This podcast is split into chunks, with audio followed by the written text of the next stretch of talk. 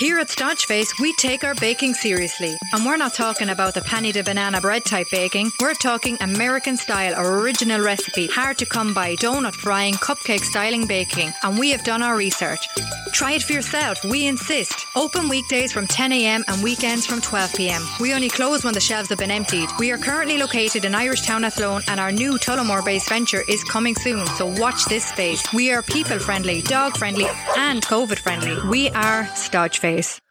And now we're going to have a song from a young Offaly band. They're called Church Mice, and they're here to sing their new single. Now, the new single is called I Don't Think So. It's doing very well, this single. It's in the shops at the moment, and there you can have a look at it now. I Don't Think So. And it went into the charts at number 23. So here they are, Church Mice, with their new single, I Don't Think So.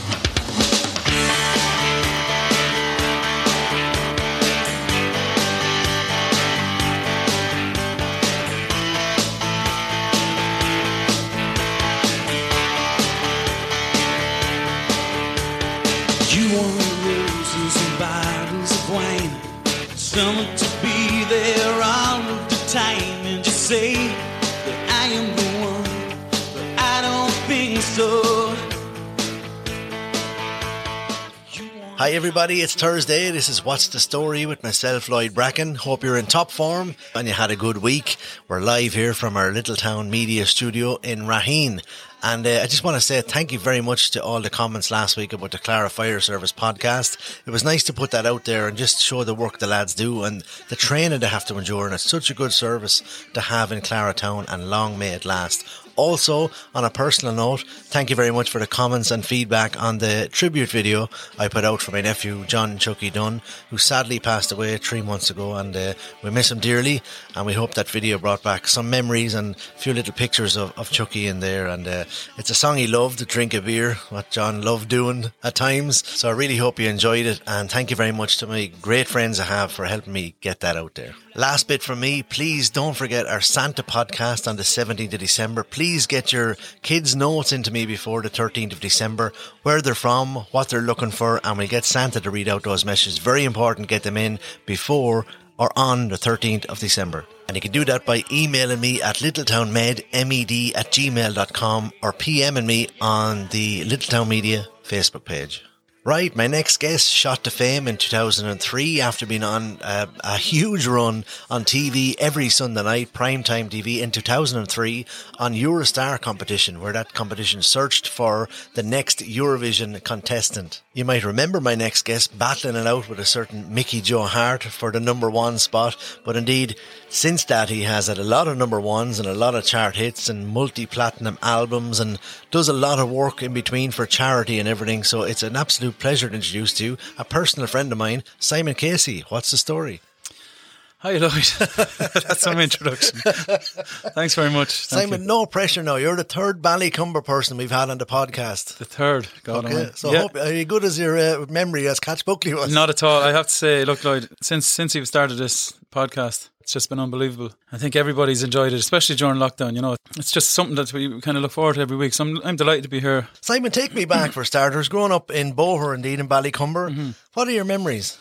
Uh, look, I have great memories of of Boher Ballycumber. Obviously, I'm the second youngest of five. You know, so it was it was always a busy house. But like we always had we fantastic times. You know, with green fields all around us. The bringing home the turf, the, the hay, you know, of getting the donkey every every summer to bring home the hay and all the rest. Like you know, Dad used to rent a bit of land up at the priest. We used to love that every year, you know. So kind of, you know, I kind of feel like you know, simple times, but they were very simple times, but brilliant times. Suppose you were small farmers as well. Anytime I went out there, there was always ducks and hens and Ah, everything. look, they're still there. They're still there, you know. So uh, I've, I have a few hens myself now, you know. So I'm uh, no look. We've always had livestock around the place, like you know, dogs, cats, any kind of poultry, you know. So uh, my dad's a big, big poultry fancier, you know. So, Simon, where did Lynn and Teresa meet?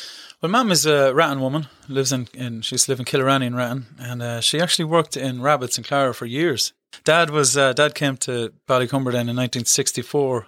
He, he ended up in principal in Boher National School. Where's your dad originally from? Dad, Dad's from Drimnagh in Dublin, so he's a dub. Yeah, so he ended up down here. He actually met Mum in Clara. In the at a dance in in the Clara GAA Hall in, in 1965, I'd say, you know, and then they got married two years later, you know. So it's kind of yeah, so the the ballroom of romance in Clara, I suppose, you know. So would your father be shouting for Dublin now in the All Ireland? Oh yeah, oh god, it's it's unbelievable. It's a you know what I, I'd I'd say if you could just get a I might I might just put a hidden camera now for the next game because it's just the best thing to listen to. You know, he's he's so passionate about Dublin and you know he hates Kerry. The more you can beat them, the better. You know. Typical So, huh? but look, he wouldn't he wouldn't hold it against Mayo either. No, you know at this stage. But no, he's a, he's a dub big, big uh, true and true. Like Yeah, so tell me a little bit about your family, Simon. You're so you're the second youngest. Who else have we got? yeah, well, Suzanne is the eldest, and then Leonard, Terence, myself, and then Conrad, and obviously my mum and dad as well. You know, so it's a very very busy house. You know, but uh, great, a great house. We all we all got on great. I have to say, always had a great relationship together. The whole lot of us. There was never any, never too many arguments. You know. Yeah. Your schooling, Simon, was quite different to most people. Your father was the principal in Bournemouth. Was there any special treatment going on? Uh, I have to say, right, my father is the best man for leaving it leaving it all in the school to us. You know, he'd never come home and say, "What happened in that maths exam today?" Like, you know, got him. You know, get you know, get in there and, and learn that Pythagoras theorem or whatever the hell it was. So he was your, your dad at home, is what you're saying. Yeah, and but- at school, then it was the principal, professional. Absolutely, and you know, a lot of people probably wouldn't, you know, agree with it, but definitely with dad, it was kind of like you go to school to learn or whatever. You come home and he's your dad, you know. So it's, he definitely left it. He left it in the school without a doubt. Simon, were you ever sent to the principal's office? I wasn't actually. I wasn't. I wasn't. that no. would have been a strange one, to be fair. but I suppose you, you hadn't far to walk to school anyway. No, like we were only up the road from the school, you know. And again, like at very simple times, you're running up. you- You'd run home at half twelve for your lunch every day, and mum, mum would have the have the tea and toasted sandwiches ready for you, and back up. You get the last fifteen minutes of, of long of long lunch, like and score a few goals or whatever, like you know. So it was everything was a rush, but it was it was great, you know. Was it during your time in um, primary school that you, you found your talent or that you were into drama classes and stuff? Mm-hmm. When did you realise you could you could sing? Um, I think the big thing was like years ago we used to do the school concerts, obviously, but then we had the Ballycumber School of Drama as well at the time. You know, I started to get kind of lead roles in that. I suppose the very first time that I kind of taught myself, "There's something here." Was I was only twelve at the time. Radio Tree at the time used to do a talent competition. It was Good Morning Midlands. Mary Fanning used to do it. It was kind of a, a Midlands talent show to find people under the age of fourteen. You know, so everybody kind of entered. I entered and I sang a song called "Sunny, Sunny, Don't Go Away." I got first uh, first prize. That that went out live on radio during the grand final. So that was that was for me. Uh, you know, I got a bit of Galway Crystal, and I got I think a two hundred fifty pound check. So, so you won that- this competition? I won that competition, and that, like you know, after that, then I started kind of getting lead roles in, in pieces like um, in drama, the Les Miserables, and, and the Phantom of the Opera, and all the rest. Like you know, so that was certainly the time when I thought, you know, when I was twelve, yeah, when I thought I've um, really enjoyed it. You know. So where was there an influence in your family uh, for the for the acting background and singing? Yeah, well, I suppose Dad, my my father, obviously principal of school, but also when he came to Boher first, I think back in 1964, that's when he when he arrived in Boher. There was no choir at the time, you know, in up at the church. So himself and Chrissy Coffey, Lord Rester, um, they put a little choir together, the two them, and they. Dad was did a lot of the, the lead vocal, like you know, and uh, I didn't find out about that until much uh, much later on. Like my mum, probably wouldn't have much of a note in her note in her head, but seemingly her dad was a very good singer. You know, so look, there was uh, I suppose you're kind of getting it from from both sides there. You know, Of course, and that rubbed off on Terence then as well. Terence as well, and like you know, and Suzanne as well. Like Suzanne was in the they, they have a they won an All Ireland um, panel group. You know, so um, got to a couple of All Irelands in the ballot group. Sorry, so look, definitely look that it's it's it was a big influence on us. The, my parents had a huge influence on us from from a music point of view. I remember Mac back many years ago in Ballycumber in the hall in GAA, Tops of the Town, I believe it was. Myself and my mother was out there. We were huge fans of Tops of the Town. And this little lad come on with a dicky bow and a white shirt and he sang Les Miserables, uh, Bring Him Home. And that just absolutely brought the house down. Did you, did, do you remember that night? I do, I do. Yeah, like that for me is it's just an amazing song. I still I still sing it now and again at concerts, you know, but um, you know, I'd never heard of Colm Wilkinson or any of these, you know.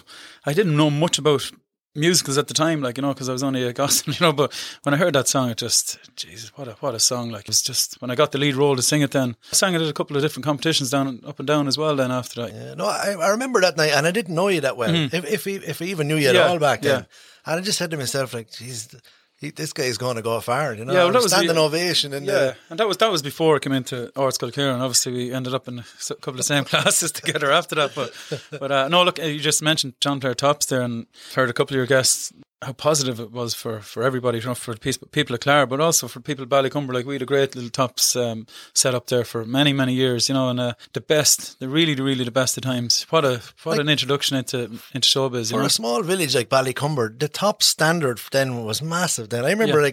like Clara was worried about Ballycumber a couple Yeah. of times. You know, Yeah. was that the standard was brilliant. It was, it was, it was excellent. You know, it was pure professionalism, and you know, I suppose we used to kind of have the a lot of the younger kids used to be involved in it as well. Like you know, and I was one of them kids at the time. Like you know, and I, I, I, think a couple of the the judges didn't really like. I remember Biddy White Lennon actually. She she had a big big problem with. With kids being on the stage at that time of the night, like you know, so these are you know it's amazing. But I, I thought for me like it was it was a fantastic, fantastic um, kind of apprenticeship, you know, into music. We spoke briefly there about Terence. Let's hear a little bit from Terence. We grew up in Boher Ballycumber. There was five kids in the family. Simon was the second youngest. And what I remember most about Simon as a young lad, he was always he was always outside kicking a ball.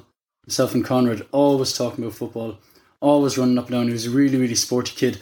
So when he started playing GAA, he was he was a very good footballer, very skillful young lad. Simon and Conrad were big, say, soccer supporters. And when they were little, when they were probably Simon was maybe nine years old, ten years old, himself and Conrad got this idea where they would write to all these footballers in England in the old championship, which would have been well the Premiership now, send a letter looking for a signed photograph. And Simon was a huge Villa fan, everyone knew that. His plan anyway was that he'd write a letter and in the letter he'd say, Dear so and so, I'm a huge fan of yours and of Aston Villa. And then he'd say, This is my third time of writing and you still haven't replied to my request for a signed photograph. One time this letter came in the door and it was from Mark Bright. And Mark Bright played with Crystal Palace in the kind of late 80s, early 90s. In the letter he said, Dear Simon, I receive all of my fan mail and I find it very unbelievable that you would have written three times and I wouldn't have received it. So he kind of he kind of called Simon out on his uh, his scam and then at the end he signed Mark Bright. I think his, his love for Villa came from the likes of like Paul McGrath and you know the boys that played on the Irish Republic team. Growing up music wise, Simon was always singing. Uh, when our aunts would come over from England, we'd be kind of brought out in front of them near the end of the night, you know, and we'd all have to sing a song for them. And there was never a bother in Simon. He was always he was always prepared.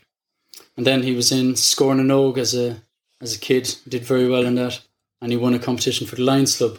That was his first kind of big competition, big singing competitions. I, I think he, he sang Sunny, and uh, I know himself and my mother, like you know, she was so so proud. My mother was so proud of him that day. Always Simon is kind of uh, you know, I do a little bit of music too, and Simon has always been there for me, kind of always kind of helped me out.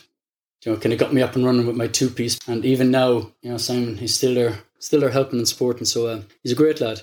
But I just want to wish him all the very very best with his new album, and just the best with everything because he, he's a he's an all around good guy.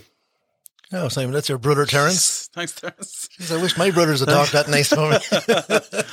so Uh. Simon Casey, the football stalker. The football soccer, yeah.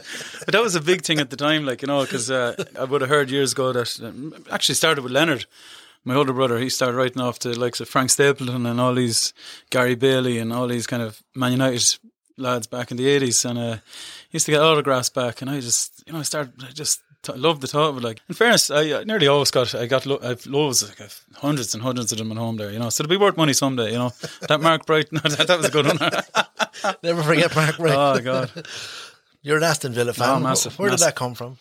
I think it came from. Um, I definitely think it came from my uncle George. It's a my uncle George would be. He he, he ended up a principal in in um, Ballinahown, uh, over there near Castle Daly. Yeah, so he was a huge, huge Villa fan, and I think that was t- kind of rubbed off me, you know. So um, ever since, and uh, you know, as Terence said, there it was kind of when Paul McGrath, Steve Staunton, Ray Houghton. Uh, Townsend, they're all kind of uh, all on the Irish team and all on the Villa team at the same time, you know. So that's when I really, really stuck into it. Actually, let's hear a little bit from one of them Aston Villa guys. Uh, hi Simon, Paul McGrath here. Uh, I just listened to your, um, your new album and enjoyed it uh, an awful lot. Aren't you very lucky? I was thinking to be an Aston Villa supporter and a great musician. So listen, I just wanted to let you know that I, I really did enjoy the album, and best of luck to you with uh, getting that off the, and, and up and running. And uh, take care of yourself. So mind yourself, pal. and hopefully I'll see you soon. Take care. Bye bye. That's the great ooh ah Paul Ah, McGrath. man, how do you do it? How do you do it? God. Would he be one of your, is- your biggest idols? Ah, look, he, he is for me. You know, we, we call him as as Villa fans, we call him God, and I, I know there's many many Irish fans would call him the same. Like, but uh, what a what an absolute legend. You know, that's, that's you know, I'm very emotional even listening to that now because he he really really he's everything to me. You know, as a footballer, you know, he's uh, what a legend. And geez, Lloyd, what a that's just some coop now. Yeah, we've only a big guest here in, in Raheen. You know what I mean? so we get to your music prowess in a minute, but uh, I suppose from national school you moved into Clara. Mm-hmm. What was that like? actually a funny one, like when I when I started in Clara, I actually started two weeks after everyone else because I actually ended up in the Mercy College in in Moate for, for a week and a half. Right, this is gossip now. So, and uh, I, I kind of had, you know, the whole summer I was there. I'm going to Moate. No, I'm going to Clara. No, I'm going to Clara. I want to play football. I knew the Clara lads were good footballers, and you know, Moate at the time. Let's let's face it, like there was nothing going on in Westmeath at the time from from a football point of view, much. And I knew we had a huge, you know, and obviously you had the likes of good friends Vinnie Minnock and Stevie Quinn, Brendan Larkin. They're all really good footballers, and I kind of, you know, that was the, the big the big swear for me, you know. So I kind of we did a week, a week. I think I did, I did a week in the Mercy College in Moate and uh, transferred over to Clara, and everyone, you know, a week later here I was, you know. So So you did well though in GAA circles in, in our school, Kieran, didn't you? oh, we did, we did. No, look, I said we. I was very very lucky because um, we we had such a crop of players. Like, and you know, all them lads. Give us mention someone who were. Scott Brady, Darren Kelly, Kieran O'Mara, Wesley Coyne, all these fantastic, fantastic footballers, you know. And you know, we, we ended up then we you know we won a Leinster vocational school with the with the team. You know, I was very very lucky the whole way up that I had, I had great players around me, and you know it was, it was always nice because at the time we were doing very well in Ballycumber as well. Like you know, in, in the minor, um, I remember coming in the first week um, after winning one of the minors, and uh, Dominic Einan met me in the corridor and said, "You know what? We've a good team this year. You know, Clara after winning the minor A, and Ballycumber after winning the minor B." So I ended up, I suppose, myself, Vinnie Minnock, and Stevie Quinn were the full forward line in the, in the on the vocational school team, and surrounded by Claras and and uh, Brendan Larkin as well. You know, so it was it was a great kind of amalgamation of, of both clubs, like you know. So you settled in very quickly into school in Clara. then. I did, like you know, like I, I you know, obviously Terence was after been in there, and Leonard was after been in there, and uh, you know, the best of times, the best of friends from Clara as well. You know, so uh, it's very, very easy to settle in with all the Ballycumber guys there as well. Because like at the time there was a fifty-two seater bus going in every morning. You know, so it was a huge contingent of Ballycumber there. I suppose you found your musical, an extra bit of music career in Clara. Then can I you did, tell us about I that? Did.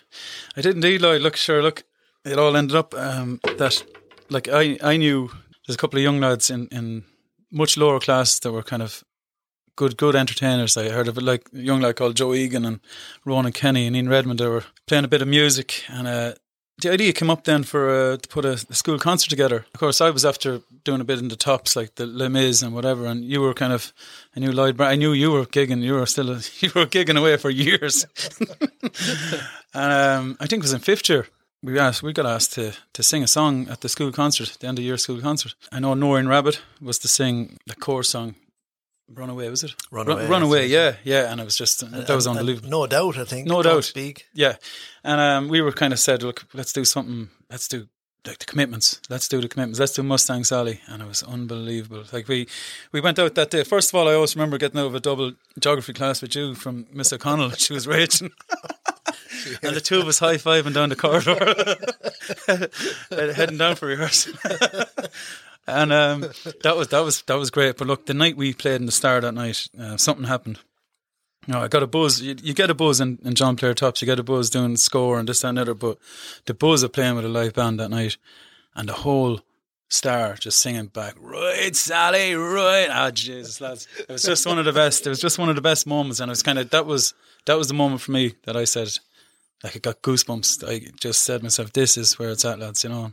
So you got an extra hunger for it, do you think? Oh yeah, yeah, yeah, and like you know, the for weeks after, like you'd be walking around the school and everyone right, Sally, right, you know, it's like it was unbelievable.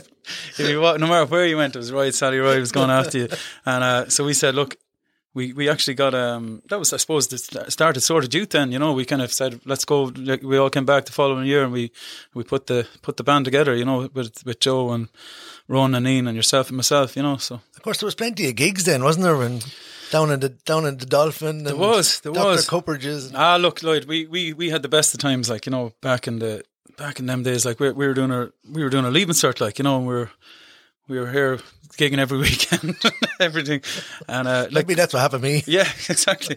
But I always remember, I always remember going out to the Dolphin on Paddy's Day, and uh, the place was black with people. It was black with people, and I remember going up and started started our set at about two o'clock in the day, and um, she went down a bomb.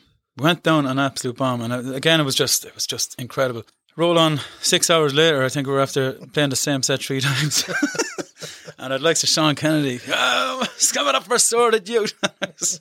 Ah, look, unbelievable. We're, we, you know, we, we could still be there early. You know, we, I think we played a set three times that day, and the place was just absolutely rocking. What a great time! Like you know, Do you think you could have asked for a better apprenticeship in the No. music business? Absolutely not. And like as you said there, we used to play cuppages there in Moate, and I suppose leading on to our, our apprenticeship, that's where our good friend Lee McClaffy probably, you know, he would have got word because we, we ended up playing a lot of the, the grad masses and all the rest. I remember playing a great grad mass uh, afters in, in cuppages. The place was jammed and the, the crack was just unnatural. Lee McClaffy up the road heard about what was going on down the road.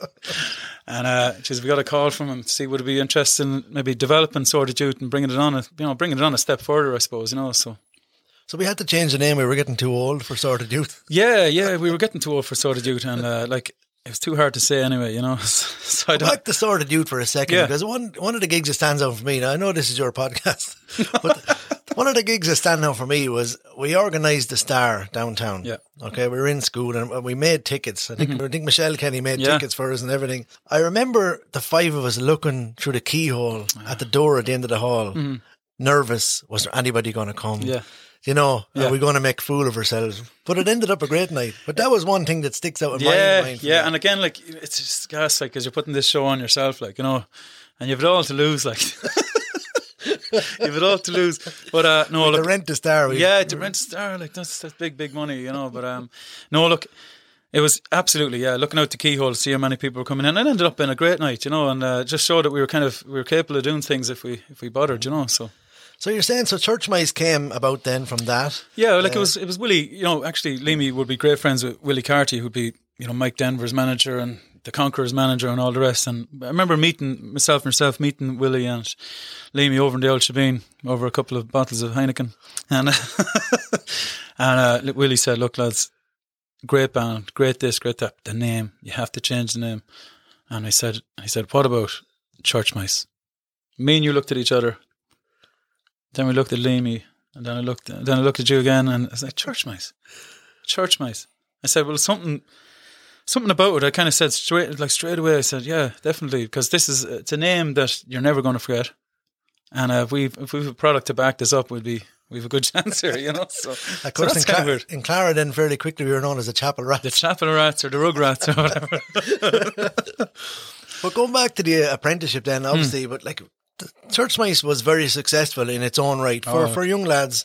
A lot of TV shows, that Yeah. stuff like we might never even get now. No, no, you wouldn't. You wouldn't get it light. See, that's the thing. Back then, like you were guaranteed if you were in the top thirty. What we did was we brought out the the Steve Harley Cockney Rebel uh, song. Um, come up and see me, make me smile, and uh, God Almighty, it just took off for us. You know, the local radio got on board. I remember going up to Two FM with you and Lee McClaffy, and I met God be good to him. I met Larry Gogan in the in the in the canteen, and Liam said, "Go on, go on, go on, let's bring up, bring up that, bring up that single." And yourself and yourself up to up to the legend that is Larry Gogan, the legend that is Larry Gogan. We handed him the the EP, and he picked it up and he started laughing. He said, "Church Mice, what a name." We were we were driving out, 15, 20 minutes later. Here's a new song from a new band from the Midlands, and that's what Larry Gogan is. Yeah. And Larry What a wouldn't have not even have heard that song. He never heard it. Never heard it. Never, never, never knew anything about us. But that was the thing about Larry Gogan. He always gave you a chance, and he was always very, very good to me. Even after you know, even in, after your You're a Star days, up until his death, he was very, very good to me. You know, so Well, have a little listen to this. This is a, a little piece from the Den TV with Dustin. I don't think we got a word in edgeways in this. and then after that, then we did Up for the Match. That's right. Offaly and Kilkenny in the All Ireland final. And, and we were one of the first first bands to give something to everybody in the audience. Have a little listen. Ah, well, hey, yeah, we got want some mice in the house. Hold Look on, what we. Socky, Socky, the Socky. boys are in. They're here. The boys are in. Is there a wedding or something on, lads? What's the story? These, the church mice are. I heard your song on the radio. It's cool. Come on and see me, make me You smile. made it all. You've taken every call. That's pretty good, though. That's not bad, is it? I will return someday. Boy, how I miss you.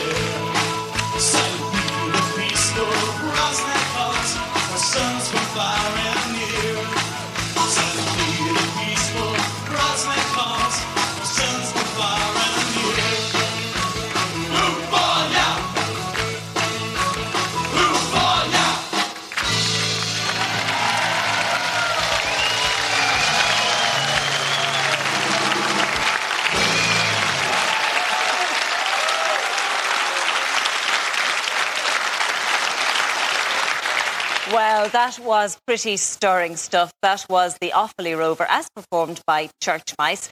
And they were mobbed when they appeared down at the Festival of Kerry. And it's not surprising. I will be keeping an eye on you lads when you're going out tonight. Don't let any of these women from the audience. You're, uh, you're, you're in safe hands here, I can tell you. Those are the Church Mice, and that was the Offaly Rover. Now, um, never let it be said that you go away from this programme empty handed because the, the guys in the band have very kindly given us one of their church mice t-shirts. There you can see it is. And the good news is that there is one for everybody in the audience. That's right. Simon, uh, did anybody ever get the t-shirts that night? We brought up a box of them. And, and, no, we did, we did. We, and they gave away CDs as well there. We didn't hear that. yeah, exactly, exactly. I wanted look that that version of the Offaly Rover. That was you know that was special as well. You know because it was it was the first time it kind of had been rocked up. You know, and uh, I thought it was I thought it was great. I remember It was great. God be good to him. Sylvester, uh, brother Sylvester was in the front of that Hmm. audience that night. And I think he wrote a little piece in the paper the following week that he, he wasn't too happy No, about no. the rocked up version of Offaly Rover. Mm, I think I think he wanted you know he wanted more of a ballad group involved, but like you know what about you know we were kind of uh, we were raw and we were young and we were kind of where it was at at the time, like you know, and it was just nice to do something a little bit different as well, you know. But uh, what you wouldn't do to, to go back and do something like that again, you know. Last little memory on Church Mice was, was for me was myself and herself went to Dublin one night. We drove up to Alan Corcoran. It was Ireland's Rising Stars on RTÉ Radio One, which was a huge program to do. And I remember we did the interview and it was pre-recorded. So myself and yourself, I stopped off for a bag of chips and a high pack or something. we stopped thinking begging to listen to it because it was on mm. late at night, Yeah, eleven yeah. o'clock or something. So these two lads come on. Yourself, Ballycumber, myself from Clara, and mm. we had two Dublin accents. You know what? I I have to say, right, one thing about Lee McClaffy as a manager, that man put us everywhere. You know, he was he was he was a step above everyone at the time. Like, you know, he had all the tricks. And uh, like, have to say, very, very grateful to, to Liam, you know, because uh, he put us in all these situations, you know, that no other young band at the time was getting them kind of opportunities, you know, so it was fantastic. Simon, I think it was New Year's Eve, 98 or 99. You decided to, to up sticks and uh, further yourself a bit. Was, was that a tough decision at the time to Uh, leave Church Mice? It was like you know, but I, I think at the time we'd all kind of said, you know, we can kind of we we, we went around in circles for a couple of years, and we kind of did what we did. Like you know, we, we got a couple of the, the top thirty hits and whatever, and TV and all the rest. And but like at the end of the day, um, I suppose for us to develop, we, we you know, you, you sometimes need to kind of move on. And, and at the time, Lloyd. I was getting a lot, an awful lot of offers from different, you know, if I was to, if you know, the amount of offers I got over the years to do things that never happened. But Tell that's, us that, about that of is that is the music business. I remember like uh, heading off to Sweden to to record six tracks, like you know, because I was going to be in this boy band, you know, and this that, and the other, and all the rest. But um, unreal, like you know, I went over there, recorded recorded five or six songs that that would be. Their, their number one hits, like you know, but just never, again, just never saw the light of day, like you know. But that, that, they're the things that happen in the music business, you know. The amount of the amount of setbacks you get, it's incredible, like you know. So, um, but yeah, look, I think from from a church mice point of view, it was kind of um, it was probably time for everyone just to, to move on and see what we could do, like you know, because uh, there's only a certain amount of the clubs scene that you can do and the college scene and Yeah. all the rest. Moving on, Simon, a lot of people might know that you did other talent shows as well before you were a star. I did indeed, yeah. Well, like it, it was back. I suppose the thing about the you know from moving from church mice to, to other things like reality TV show was was beginning to happen, and um, I remember Louis Walsh, not name dropping now, but Louis gave me a buzz to see would I go into audition for Pop Stars, which was back in 2001, 2002. I said, look, I, I was kind of like, I'm not, you know, I don't want to be in a boy band or, or a boy girl band, you know, this, you know, these kind of steps and all the rest, because I haven't a step in me.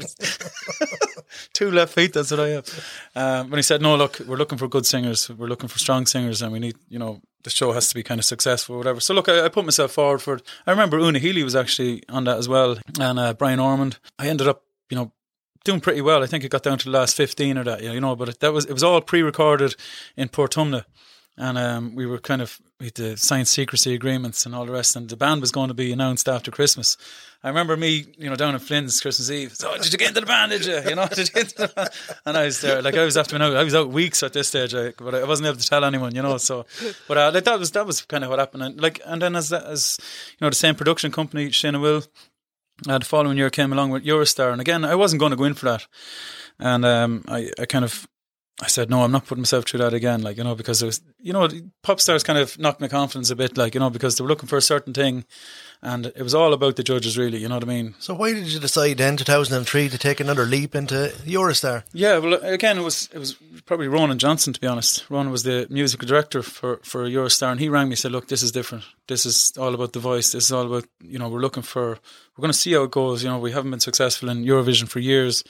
We're just going to try and launch this and see what happens." And I remember Denise as well, my wife, you know, my girlfriend at the time, saying, "Look, just go for this. This is you. This is more you. You know, because this is going to be all about the voice." And and I went for it. I remember my my very first audition was on Stephen's night but you know, I was going live on TV, and I remember getting through the Dublin stage and coming back into Gavin's that night and been lifted on shoulders, and, and that that's when it started. Stephen's night, that's when it started, and it was just it was un, it was just a absolute incredible roller coaster for the next twenty weeks. Like you know, you described it yourself as an All Ireland final every Sunday night. It was, it was like, and I, you know, if I was to be, you know, if I if I was to be here for two years, I still couldn't thank the amount of people that, that got involved that time. It just took, it took the Midlands by storm. It took Offaly by storm. You know, it started at Ballycumber, and just spread its wings to Clara and Tullamore and Offaly. The whole of Offaly was behind, then the whole Midlands, and it was it was just it was an incredible time. It was an incredible time, and like every as I said, every Sunday you'd go up there, and it's just busloads and busloads coming up from from the Midlands, you know, from Clara and Ballycumber and. So take us through it then. Who who chose your the songs every week, and you had a week to learn them and all this sort of Yeah, stuff? yeah. Well, like it is. It was a kind of a funny process because you know you got through on the Sunday night, and then you had to start thinking straight away. You you had a meeting the next morning to pick the songs for the for the following week, and you'd be given a kind of well, it's going to be Love next week, or it's going to be Americana week next week, or it's going to be this. And I always kind of had a couple of songs in my you know that I really wanted to sing, and obviously we'd meet. Um, one of the judges at the time was Phil Coulter, and uh, Phil, we'd meet him on a would meet him on the Monday morning. He'd come in with the piano and uh, you, you'd go through songs with him, and he'd he'd give you his honest opinion if he thought that this was a, runner or not. Like you know, so it was it was great. And then, like I said, you got the the outline of the song. You were back home then on the on the Monday night, and back then up to Dublin. I think on Thursday, Friday, Saturday, Sunday, and back again. You know, so it was kind of you're getting around to schools and all the rest, and trying to. You know, meet, you know, shake a few babies and not shake them, or shake their hands. What was it like on a Monday morning, right? Most of us were getting up to go to work, Oh. and you were going to meet Phil Coulter. What was that like? That was great. Like you know, I said like you know, I was very very lucky to have the judges that were involved that year. Obviously, Louis Walsh was the kingpin of of managers. You know, not you know international manager. But my big guy, you know, the big guy that I had most respect for there was was Phil Coulter. You know, because Phil had obviously written songs there for Luke and Sinead O'Connor and you know the best, the best, the best of songs in the Bay City Rollers and. What a legend! Like you know, what an absolute legend to be kind of working with. I think the the highlight for me throughout the whole thing was when I when I sang "Scorn Not His Simplicity" because I remember going into um, on the Monday morning and it was going to be it was Irish week the following week, Irish Ballad week, and I kind of said to Phil, "Look, Phil, I'd love to sing "Scorn Not His Simplicity," and uh, he was he was kind of blown away, like you know, and he said, "Right, right." Well, he started the intro, and I sang it, and uh, Goosebumps stuff. Goosebumps, absolutely, yeah, yeah, yeah. Who wrote this song Wrote about his son? Yeah, wrote a song about his son. I knew it was a very personal song to him. And I remember at the end of it, he just turned around to me, got up and, and just hugged me. Hugged me, and I was like, I was shaking. You know, so and I said to myself, just, you know, something happened that, you know, that day as well. That was a very special moment for me, like, you know, so. And uh, obviously, you know, after that, Phil, you know, kept me in his thoughts. Like, you know, obviously, after You're a Star, then the Ireland's Call came about, and you know, Phil was after writing that song, and he asked me would I would I sing on it, you know, so with the Irish rugby team. So it was nice, you know, it was lovely. Yeah, so there's a bit of um, longevity there. He remembered you and he wanted you to. Ireland's Call was another massive. It was, massive it was, and it still is. Like, like it's amazing. Like anytime, like even last week there when Ireland are playing, like you, you can see the, the Spotify, like it just goes crazy, you know, or you know, it, comes back into the charts and stuff like that. So look, it's been very, very good to me, you know. Of course, that was the judges, but you did mention briefly the massive support from Ballycumber and Clara. I mean, the homecoming or one of the times you come home, there was security guards. I remember John Cusack. Was Ah. John, look, again, like John thousands Cusack. of people in Ballycumber. What was that? that thousands, must have been thousands. Like it's it's hard. I I was just looking through pictures there last couple of months, you know, um, and just seeing the amount, of, the thousands of people in Ballycumber. Themselves and Mickey Joe came back to Ballycumber and then on to Lifford, like you know. But the the, the, the reaction I got personally was was unbelievable. Like you know, the thousands of people. Something I, I, I said, just so grateful, so so grateful. Like you know, and it was it was just you know we were kind of. Um, could you know you just couldn't believe like as as the weeks went on how big the show was getting. It was just getting bigger and bigger and bigger. And then it ended up it was the biggest show we were actually at the time the biggest stars. You know, so Did, did you get a chance to take it all in? ah look you, at the time at the time like you, you try and be like, I'm very you know geez, I hope I am a very humble kind of person anyway you know but uh, I enjoyed every second of it Lloyd. I enjoyed every second. Never got too ahead of it. Never got too ahead of myself or anything like that you know but enjoyed every second of it absolutely So you reached the final in the end, yourself Mm-hmm. and Mickey Joe Harte, with, with a song written by Brian McFadden, no doubt. Mm-hmm. Uh, Better Plan. Well, when you heard the song choices that yourself and Mickey got, were you happy with yours? Did you think it was made for you, or did you think, oh, Mickey's one is faster? Ah, yeah. See, this is the thing. Like, we got down to the last four. We were given four songs. So had obviously Mickey Joe. There was my brilliant friend Michael Leonard. Um, and Lisa Breslin, and the four of us were given four very, very different songs. Uh, I remember going into a room and hearing my song "A Better Plan." The first thing I heard was that that's Westlife. Like I said, that's very Westlife. I said, you know, I said, all right, right. Well, look, yeah, Jesus, you know, I heard it again. You know, yeah, that's nice. That's nice. And then the four of us were brought into a room together, the four of us, and the four songs were played in a row. and I remember coming out of the room, I was there. I was just, I was, we were chatting away, and I was like, "Hey, on the world," and I was there, Jesus, like you know, he were just hooked already. he- I was hooked on the song, you know. So obviously, I think, look, at the end of the day, Mickey got a great song. He got a great pop song. He got a very inta- instantaneous song, I suppose, you know. So that was, uh, you look, as I said, I was happy with my song. It did very, very well for me afterwards, like you know. But his song was certainly the one that kind of caught the public, you know. We'll, we'll have a little listen to a, uh, an audio memory from 2003 and maybe a little surprise at the end. Plan is Simon Casey.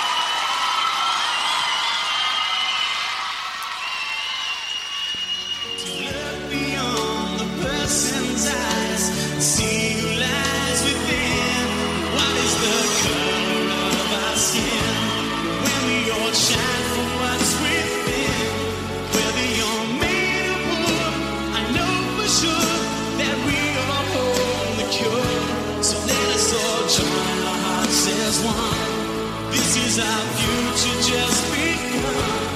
If we the grief, and start it all again. Well, maybe we can find a better plan. I know that we can find a better plan. Hi, Simon. Mickey Joe, and um, uh, this has been a real kind of pleasure to be asked to talk about you. Don't get too nervous, Simon. Promise those secrets that we, uh, you know, that happened during your stay, they will stay with us, okay? And that's the end of it, all right? So the time that, you know, you and the share that, we share together and stuff like that. Listen, don't worry, I, I won't let it out. Getting to know Simon, I suppose, through You're a Star, in all seriousness, was uh, a pleasure. He was a consummate professional, more professional uh, than I was at the time. Uh, he had a, he was very professional in how he approached the song, how he pr- approached learning the song. You know, so every week there would be a new song, and what would happen was that you would have to learn, and sort of you would get the song on a Monday, and you'd have to have it learned by you know the following weekend, you know, and inside out and upside down, and, and he was always really good at that, and really great at nailing all the notes and just his own delivery, his own twist on it. I suppose when you share something like that, the two of us uh, being in the final, you share a life experience like that. You never forget one another, and I couldn't think of anybody better, to be honest, to have shared that with. He's a real gentleman, always has been. Long may it continue.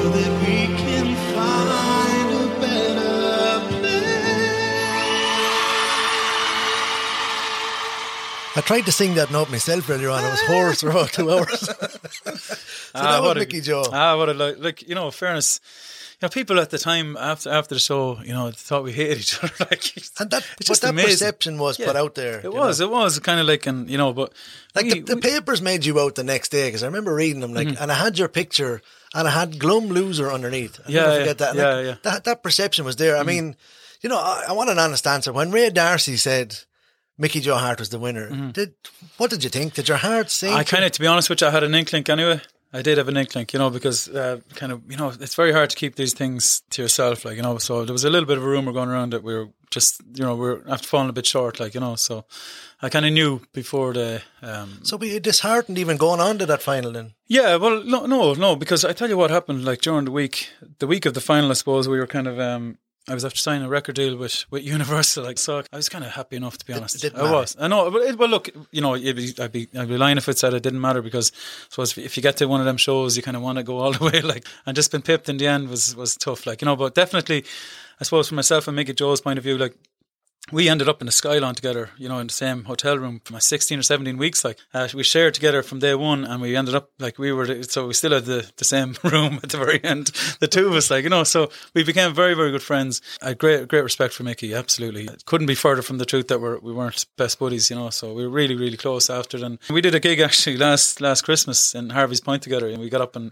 two of us sang We Got the World and a bit of crack, yeah, you know, so it was, look, great memories, great memories. Was it was it uh, was it hard to come down from that show after? I know you were very busy after, but the initial the next Monday morning when you weren't meeting Phil Coulter and you weren't getting a song ready for next week, uh, 16, 17 weeks in, you were so used to this now. This was like a Yeah, yeah. Look, it was. It was. It was unbelievable at the time. Like it was kind of. I suppose you know what do you do? But at the end of the day, I suppose I, I'd recorded and said I just signed a record deal, and so the big thing at the time was to get the get the singles out there, get get into recording studio, and there was a lot, an awful lot of personal appearances and all this kind of stuff at the time as well. Like, and we we'd put a tour together very very quickly after the whole thing as well. So it was straight in straight onto the tour bus nearly. You know, I suppose like anything at the strike while Aaron was hot as well. So you signed for Universal, Mm-hmm. three weeks at number one with, with Better Plan, uh, platinum album, various other hits, plus guys like Gary Barlow ringing you up to, to write songs for you. Yeah, yeah.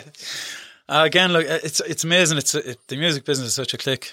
It is, and it still is. Like you know, so it's, it's a very like if you're in that circle, it's such a small circle. Like you know, so I remember my my old manager Anto Byrne used to be. um he was Westlife's tour manager. I'm very, very, very, good friends with Shane Filan, and Shane said, "Look, I have a great song for Simon." And it was a song that was after co-writing with, with Gary Barlow. At the time, Gary Barlow was after finishing up with Take That, but Gary was writing big, big songs for, for Blue and for Holly Valance and all, all- like all these Delta Goodrem, all these big stars at the time. Like so, he turned turned into a songwriter more than an entertainer, you know. So, but I always remember the first day, the first night I went over to, to London to record my to start recording my album. My producer brought me out for dinner. He said, "I'm a little surprised for you tonight," and uh, met Gary Barlow was there, Marti Pellow was there. Uh, two of my favorite singers of all time, like I would have Marti said Pellow. even before you Yeah. mentioned Marti Pellow would have been a huge. Yeah, yeah, I love love his voice, love everything about him. And uh, so I had dinner with them two, and I looked across, and who was sitting across from us? Only Elvis Costello. And uh, I said, I won't. At the time, I, I just had a camera phone. The camera phones are just out, and the manager said, "Do not, do not go over there." so, so no, I missed I missed that, but uh, no, I just kind of waved over and we kind of waved back, you know. And uh, so that was kind of we were actually in Notting Hill eating eating dinner that night and uh, meeting all them people, like people that I kind of looked up to all my life. As time moved on, then, and of course you were obviously signed to Universal. Did you? Did you ever feel pressure at any time that, geez, I have to make this next single work? Or Yeah, yeah. I remember. I remember saying to me, um, you know, I remember, you know, a better plan had been such a big, big hit. I was thinking to myself, right, well, look, we need to follow this up with an album or whatever. And you know, the pressure was on. The pressure was on, like you know, but. We were lucky enough that the album went very, very well for me. The big thing was, like at the time, I would have signed a five, a five album deal with Universal at the time. Uh, I ended up doing two of them albums, and then at the end of that second album, uh, signed for another little while. Did another couple of singles, and then we kind of I won't say I got dropped from Universal. This is this is the, the truth. Like I, I went into Dave Pennefather and we had a great chat. He was the MD of Universal at the time, and we kind of shook hands and said, you know what, we've probably taken this as far as we can take it at the moment because I I, I kind of had to try and get out of my deal as well in a way because I was trying to get in, involved in a in a show that I had to that I couldn't be signed to a record deal. You know, so it was kind of like um, it worked worked for both of us really. You know. were you happy with the with the albums you- brought out back then? Was it was it your thing? I think it was, yeah. Like um, the first album, as I said, was well, a lot of songs that I would have sang on on the show, like um, along with a better plan, you know. So that kind of sold that. The second time around, then we took our time about, you know, because that was 2003. My second album, I think, came out three years later, like you know. So it wasn't as if we were kind of jumping on the bandwagon anymore. You know, we kind of went away from it for a while, uh, put a, a, band on the road with yourself, you yourself and Joe Egan and all the rest, and we, we put a new album together, and it was kind of more kind of I won't say country oriented, but there was definitely a nice little country flavour to it, like you know. And again, did very very well for me, you know. So um, look, as I said, all these things are little stepping stones. So Simon, you went back to your roots in a way. You went back. You did a musical then, Grease. But it was no ordinary musical. This was in the Point Depot. Yeah, it was. This uh, wasn't in the Broken Hall. I know. Yeah. I know. Look, I, again, what happened there was I, I got a call from uh, Louis Walsh's office uh, to see they were looking for kind of a special guest to be Teen Angel in Dublin when I came to Dublin. And uh, they asked me, he said, look, we, we want you, you know. So I had to go over, I went over, flying over, I went flying, flying over to London and I sang a song for them and said, you have the job. so, so I went, uh, I think we did 10 weeks in the point every night full point every night for 10 weeks. And we did a matinee then at the weekends as well, you know, so it was another fantastic experience. I remember myself and Joe Egan going up to that when he brought us backstage and everything. It was great. it was, yeah. oh, we'd some crack. And I remember, like, you know, just, it was great. Like, that's the thing as well, Lloyd, as well, with me. Like, no matter where I went, where there was any like you know any of these after shows or anything, I always brought people with me. You know what I mean? A couple of lads from Ballycumber, or yourself, or whatever. You know what I mean? I always brought. There, there's a lot of people in Ballycumber was in Lillie's Bordello. They might never have seen Lily Bordella's during your star. Oh God, I remember. I remember the, the, last. I think it's the night of the final, and of course there's a the bus stop from Ballycumber trying to get into Lillie's Bordello, and it's kind of a. It's very much a VIP. You know, absolutely because you know, obnoxious enough spot now, you know, to be honest. Wouldn't be my scene at all. But uh, when we all ended up there and uh, all the Ballycumbers, a good few Ballycumbers at the door trying to get in and remember Louis Walsh, all, Louis, Louis, let's in. Ah, Louis, come on, come on, lads, get in. Let them in. They're bomb Ballycumber. Let them in. they're, Simon's Frick. Let them in. Uh, the whole lot of them up to the VIP lounge. Ah, lads. And they loved Louis after nearly, you know, nearly brought him in the shoulders so go back a little bit then. Where does Mrs. Casey come into all this? Denise, where did you meet Simon? Well, myself and Denise were actually in the same class together. National school. You know, obviously Denise from Lemonaghan, I'm from Boher, and uh, we went to school together, low infants together. We had our communion together, confirmation together. And, and there's actually a photograph as well that's on my Facebook profile, but um, the two of us together when we were about 10, just sitting, stand beside each other. You know, I don't know how that picture came about, but we obviously had, there was something there even back then, like, you know, but um, I suppose it was back then roll on to 1999, the Ballycumber GAA used to put on a holiday, and I remember nearly 150 of us heading out to back in the good old days, Grand, Gran Canaria. Oh, that's the best, the best time I ever had in my life. And uh, myself and Denise just got got together on that holiday, you know. Right, ever so, since then, so now you're 1999, yeah. So ever since then, like, and we we got married then uh, in uh, 2007. Three kids. three kids. Yeah. Grace Mella and John. Grace Mella and John. Yeah. So it's it's been uh, it's it's look they're they're great. They're my life. You know. And living in Ballycumber. Where else? Living in Ballycumber and loving every second of it. Well, let's have a, a little listen to some of those people in your life. I love my daddy because he encourages me to play the guitar and use my talent. I love my daddy because he's the best in the world and he's really kind to everyone and he's really good crack. Hi Lloyd, I've known Simon all my life really since I was four in junior infants. We're now 13 years married and I think it's 21 years officially together. Oh, you could probably add a few on to that. He's still the same kind and humble person that he was even back in school years ago. He's never changed. Um, yeah, we're very, very happy still, thank God, and feel very, very blessed. I love my daddy because he's so nice and he always encourages me so much, and he's the best daddy in the world.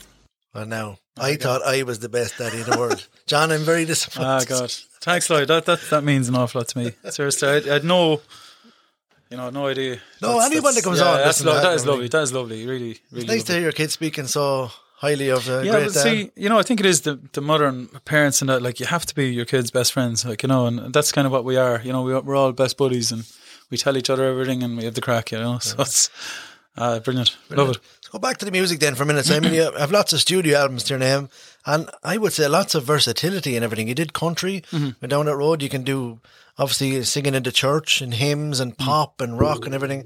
Uh, is vers- versatility the key to staying out there? You know what? I certainly think it is because again, going back to the Universal days, when it came to an end, like the end, they didn't really want me gigging. You know, they didn't want me doing anything. They wanted me just to record and do nothing or just be kind of bring out something. Then, oh, here he is. You know, bang. You know, but I was more of kind of, you know, I wanted to be gigging. I wanted to be doing stuff. It was the church mouse days. You know, I wanted to be, I wanted to be gigging in the Dolphin. I wanted to be in the Cupshes. I wanted to be, you know, this is the thing. I wanted to be down in playing in Gavin's and, and the bar and the shop counter. That's where I wanted to be. You know, so I kind of, um, that that was it. Complete, complete another versatility, and kind of, uh, and in fairness, Lloyd, it has, it has, it's done pretty well for me over the years. Like you know, it's it's stood me in good stead. I think you know that I'm able to turn my hand to a few different genres. You know, so Of course, weddings is probably your main Mm. business now. Um, obviously, 2020 has been tough. How have you been coping through the whole COVID experience? Ah, 2020.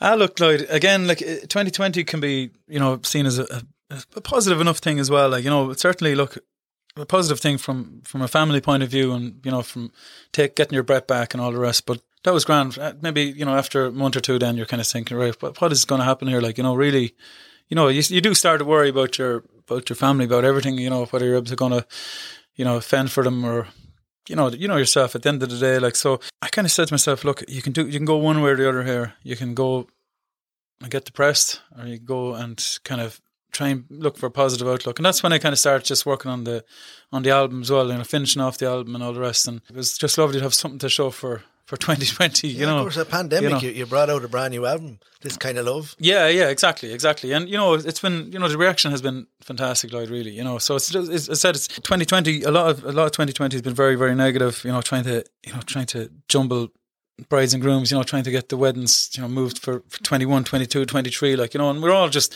we're absolutely just we don't know what's happening next week. You know, that's the way it was. Like you know, so we're kind of. Some couples have changed their changed their wedding plans three or four times at this stage, you know. So you're trying to just keep up with everything and then keep uh, keep the show on the road as well at home. I mentioned your versatility then. Uh, your latest project, uh, Celebration of the Eagles, with the Sheeran family band, Nigel Connell and, jo- and, and Nigel Connell and Johnny Brady. Uh, Yeah. Take it to the limit. That's been a massive success, isn't it? It has, Lloyd. You know, in fairness, like you can, you know, you can kind of come up with ideas of shows and, and albums and this. Stuff. I'm always doing that. well, look, your podcast is doing pretty well. so, but um, you can spend hours and days and months and years trying to come up with something that might be successful. But when it just happens by chance, it's all the more sweeter. Like you know, because we, we got together to do a show in in Ballymatton, and uh, it just worked. We walked out on that stage that night, and we walked off that stage, and we said, "Lads, we have to do something with this show." Like you know, so we we put it together, and I think we put four dates together. Uh, Tullamore, the Court Hotel sold out straight away. Um, Shrew up in up the north sold out straight away. Trim sold out. And were like, lads, what's going on here? You know, so it was just incredible. Like the four dates we put together, just sold out straight away. Like and we said, right, we need to develop this. Like you know, so you know, it's been a it's been it's, it's been unbelievable. And I, actually, at the moment, I'm meant to be just home from Germany. You know, we're meant to do a two week tour out there. Like you know, so there's uh, and that's hopefully something we might do next year, or the year after. Like you know, but no, look, there's certainly it has wings and it will fly. Hopefully someday. You know. Of course, you did an open air gig as well this year, didn't you? We did, we did. Yeah, it was our first. Uh, you know what? It was grand because we, you know, we hadn't gigs since March, and we kind of come up with the idea, let's do a drive-in concert. You know, and we did it in, in Kilbeggan. The rain came. I don't know where the rain came from, but it was it was just the worst night possible. But everybody, everybody had a great night, and we, you know, it was a sellout. It was a sellout down there, and it was, it was just, it was great. Let's hear from one of those Take It to the Limit members, Nigel Connell. I know Simon a very, very long time. I'm not sure if he knows me as long as I know him. Back in my days when I was drumming, I would have been in the Midlands area, based in Moate. I would have known Simon from Church Mice. He's a great singer. I was very fortunate then to get the job with the celebration of the Eagles music, Take It to the Limit, and with Johnny Brady. And I have to say, from day one, we we hit it off. Yeah, so our friendship really, really took off, and then we decided to record a duet together, and it was a Liam Lawton song called "There's a Place," and that's that's when our friendship really, really blossomed, and and we worked together, and like every music uh, performer uh, for 2021, we're hoping that we can share the stage again and bring the houses down again. Happy Christmas anyway, buddy, and uh, I hope to God all the listeners that's listening to this podcast uh, will love you even more than they already do. God bless you, buddy. Take care. Thank you. That's the great Nigel.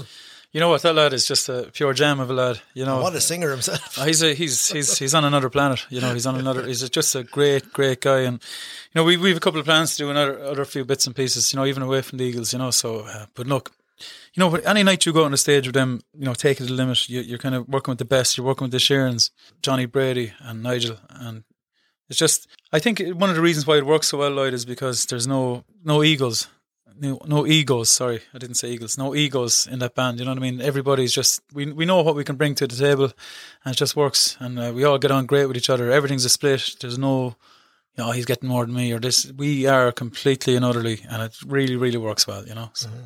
Talk to me, Simon, about your Spotify figures before you actually get to that. Like, gone are the days when we used to travel down to Wexford and everything and we'd be scanning CDs. No, we didn't. Signing CDs. But, uh, like, so it's Spotify now and it's YouTube and Facebook and that. And yeah. must hand it to you, you're great at all that sort of stuff, mm. in fairness. So, Spotify, what, what, Tell me about your figures there. I just say, like back in the day, when you're signed to a, a, a record label, you think this is the be all and end all. That this has to work. And at the time, it kind of did have to work because you weren't going to get any players on radio unless you kind of a, had a big record label pushing you. You know, you, you weren't going to get on the late late show. You weren't going to be on open house. You weren't going to be here and there. But the way things have happened over the last ten years with social media, everything has changed, like within the business, and that's why all the all the big big uh, record companies are gone now. You know, they're all gone, and uh, you're kind of left to fend for yourself. And it kind of works well for an awful lot of people. You know that you can put something out there and see if it works, and then maybe develop that. You know, that's what I've been doing. Like you know, stuff that I think works. I, I throw a lot of stuff out there, and if I think something is working a bit better than others, I kind of develop on that idea. You know, so and then as you said, like you know, a lot of people are kind of you know giving off about Spotify and giving off about and this and other. And again, you know, I can see their point. Like, yeah, I think you for every stream, like you know, it's it's worth kind of like point zero zero two of a cent or something like you know, which is not worth a damn really. But I suppose if you get enough for them, yeah. you know, so. Well, it's um, either one of these things you have to embrace ah, and get something, it is, it is, yeah. or don't do it and get don't, nothing. Don't do it and don't do nothing and just give out about it for the rest of your life because this is where it's at. Everything is streamed. Like you kind of just have to jump on board with Spotify, and that's what I've done. And you know, I've been very, very lucky. I've kind of uh, become friends with a few kind of big enough kind of uh, uh, curators and this and the other, and they've they put me on lists. And you know, this year, just last week, actually, the the um, the 2020 artist uh, rap was just announced on 2.6 million streams. You know, which is crazy oh. for me. Like you know, because last year I think I had five or six hundred thousand, which is great as well. But if you um, if you sold 2.6 million albums, exactly. you'd be number one for about two years. you would, you would, yeah. So look, it's look again. It's just something that you're kind of you just have to either go for it or don't go for it. You know what I mean? Simon, when were you happiest in your career? You know what? The the, the moments that I, I knew that this is it for me, right? was it was actually sort of Duke gig, right? It was the it was the second year we came back. So we would have done Mustang Sally back when we were in fifth year. We came back to six, back in sixth year. Then me and you were sixth year, we came back and we we did it all again. But this time we were sort of. Like I remember singing a. I think we sang Mustang Sally again, maybe just for the crack. But we, I remember singing a "Don't Look Back in Anger." I remember the whole star, the whole star singing back to us, and I just think myself, "This is just, I just, I just, I got I just, how could I say? I just I had to breathe it in, breathe it in, breathe it in, and that was that was the moment for me. Like you know, but I suppose you know, so that, that was that was when I knew this is where this is what I want to do. Like you know, that was definitely the moment when I knew. So in sixth year in that, that school concert, that's when I knew I wanted to do this. And then I suppose the biggest gig I'd then I'd done then that was uh, was probably 2003 when I did the the closing of the Special Olympics in Croke Park. And I remember um, Jamie Lee Curtis and Colin Farrell the two of them introduced me onto the stage, like, I was like, "Is this really happening?" Like, you know, and I walked out there, and all the nations, you know, all all the Olympians were there, and it was just the most incredible, the love in that place that night. You know, all them special people there, all them special athletes, and all these, you know, grade A, you know, Hollywood stars, all all there. Like Schwarzenegger was there, Bon Jovi was there, all these people was there, and uh, it was just, it was an incredible moment, like, it was really, really was. The love in Croke Park that night was just something that if you could just bottle it, you could live in it for the rest of your life, you know. Because you had a song recently called Love Me, released um, a few years ago, actually. And the video of that song is very special too. If anyone hasn't seen it, it's filmed in Gussie's in Ballycumber. Who else do we have in that video, Simon? Well, look, you have yourself. In fairness, sitting beside me there on percussion with my brother Terence Paul Skelton, who's been a great friend of mine. Uh, your dad is in it as well, Paddy. Uh, my dad, and then I suppose the most special person, like obviously Denise and, and Denise's mum was there as well. But my, my own mum, Teresa, is sit, sitting beside me in that as well. You know, and uh, that is uh, that's a very very special um, video because obviously it's kind of two years to the day um, the mammy's got very ill, you know, and she's uh, she's she's fighting a, f- a very very hard fight at the moment, you know. So just to have that is is a lovely lovely kind of keepsake, you know. Yeah, of course. Uh, obviously, uh, the Casey family as a whole had some tough times in the last few years with your mum. Yeah. Um, how how as a family did you did you deal with all that? Um, we, we, you know, it's just shown great, great unity, Lloyd. You know, the, the, the bond we have as a family is just, it's incredible. Really is incredible. My dad is just a great man. You know, he's uh, so proud of him because it can't be easy. You know, the love of his life is, is now in Clara, you know, in Esker in the nursing home there. And, uh, in fairness, you know, like two years, the, my whole life has changed. My whole life has changed, uh, in the last two years. You know, things will never be the same you know, after that that event two two years ago, you know, and uh, I said, "Mommy's just a very very strong woman. Like how she's still here, we just don't know, but she's still fighting, and uh, so proud of her, love her to bits, you know."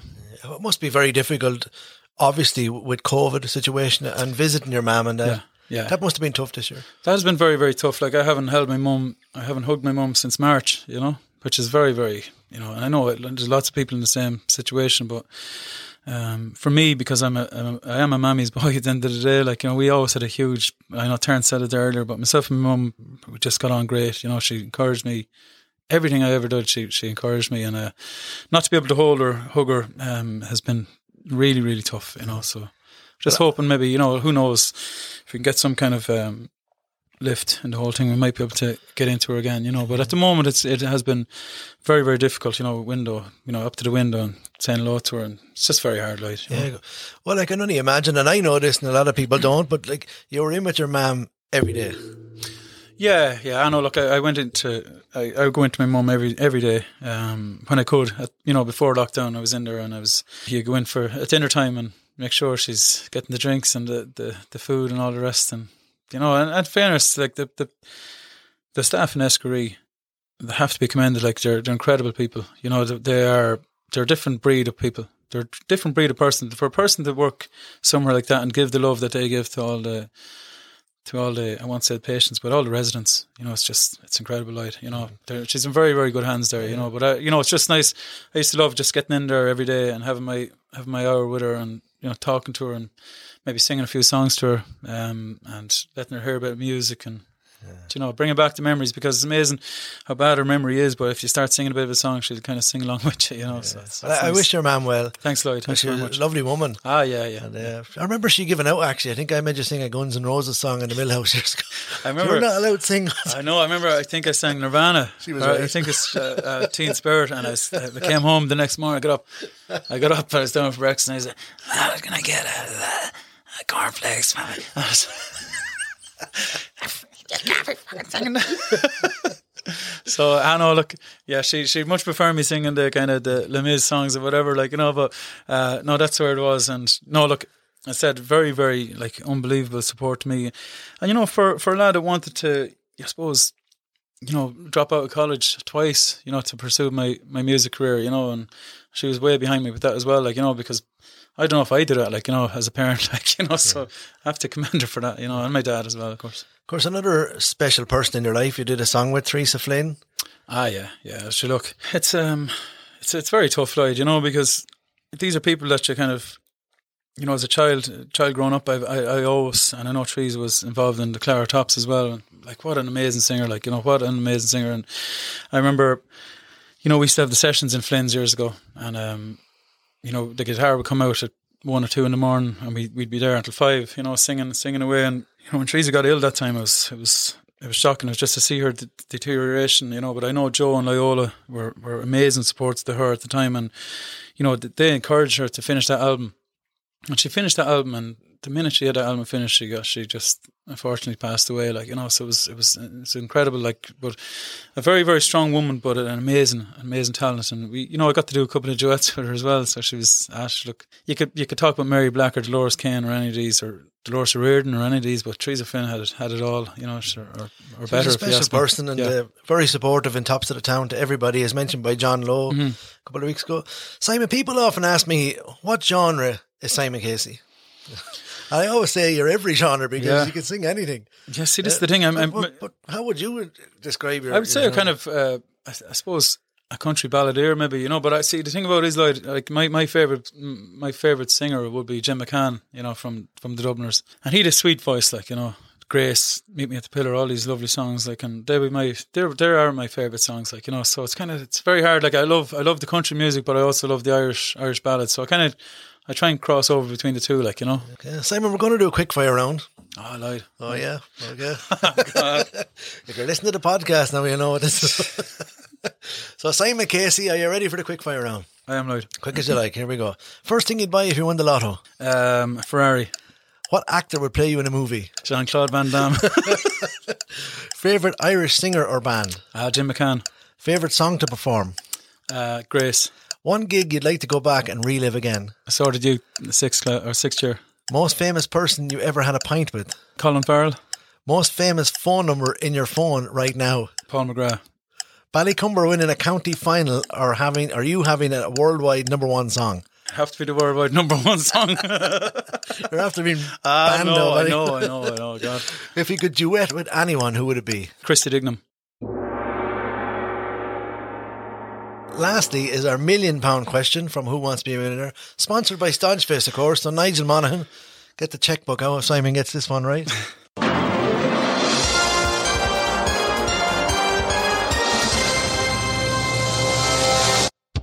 Oberon is the satellite of which planet? Mercury, Neptune, Uranus, or Mars? Um, I would say it is. I have no idea, Lloyd. First of all, um, I'm going to go with Neptune. You're going to go with Neptune. And is that your final answer? That's my final answer. Well, you're wrong. it's C, Uranus. oh, I don't feel like that. Any regrets in the 40 odd years? Um, no, no, I couldn't say there is. I couldn't say like people say, do you regret being a musician now? You know, after the last few months, like because you're you're sitting home and everyone else is working. But like we've had we've had the best of times, and them them good times will come back. Like you know, Okay, so well, any advice then for musicians coming up, young musicians?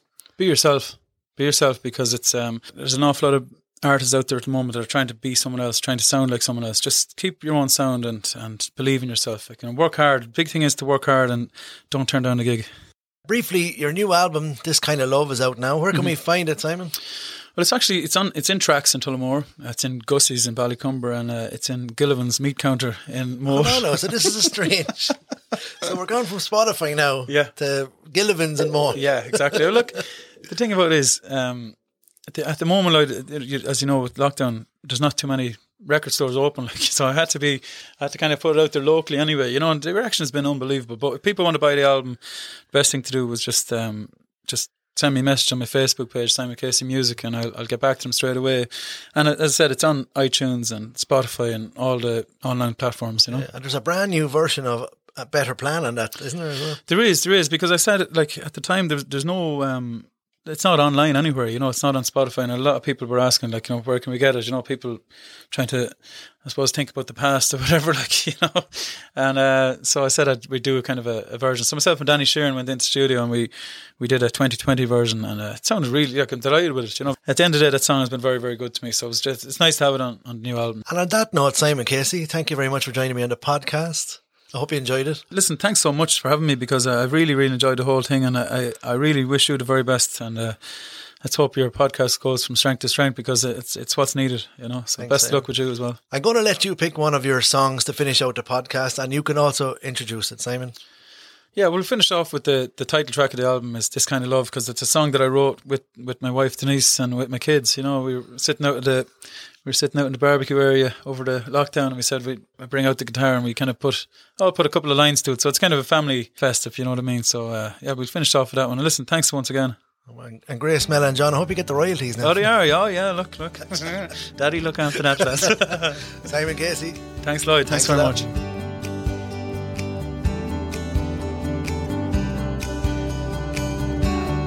This kind of love is making me feel I'm on top of the world, I'm on fire. This kind of love is burning so real. Hear your love, it's lifting me higher. I'm alive, I'm alive, I'm alive. Cause it's love, cause it's love, cause it's love. This kind of love This kind of love, kind of love.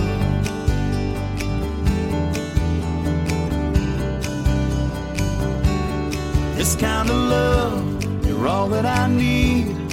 Next to you, I will be here forever. This kind of love, you're making me breathe. Take my hand, hey, let's do this together. I'm alive, I'm alive, I'm alive. Cause it's love, cause it's love, cause it's love. This kind of love, this kind of love, this kind of love is making me feel.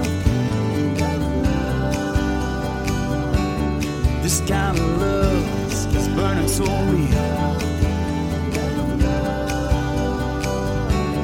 This kind of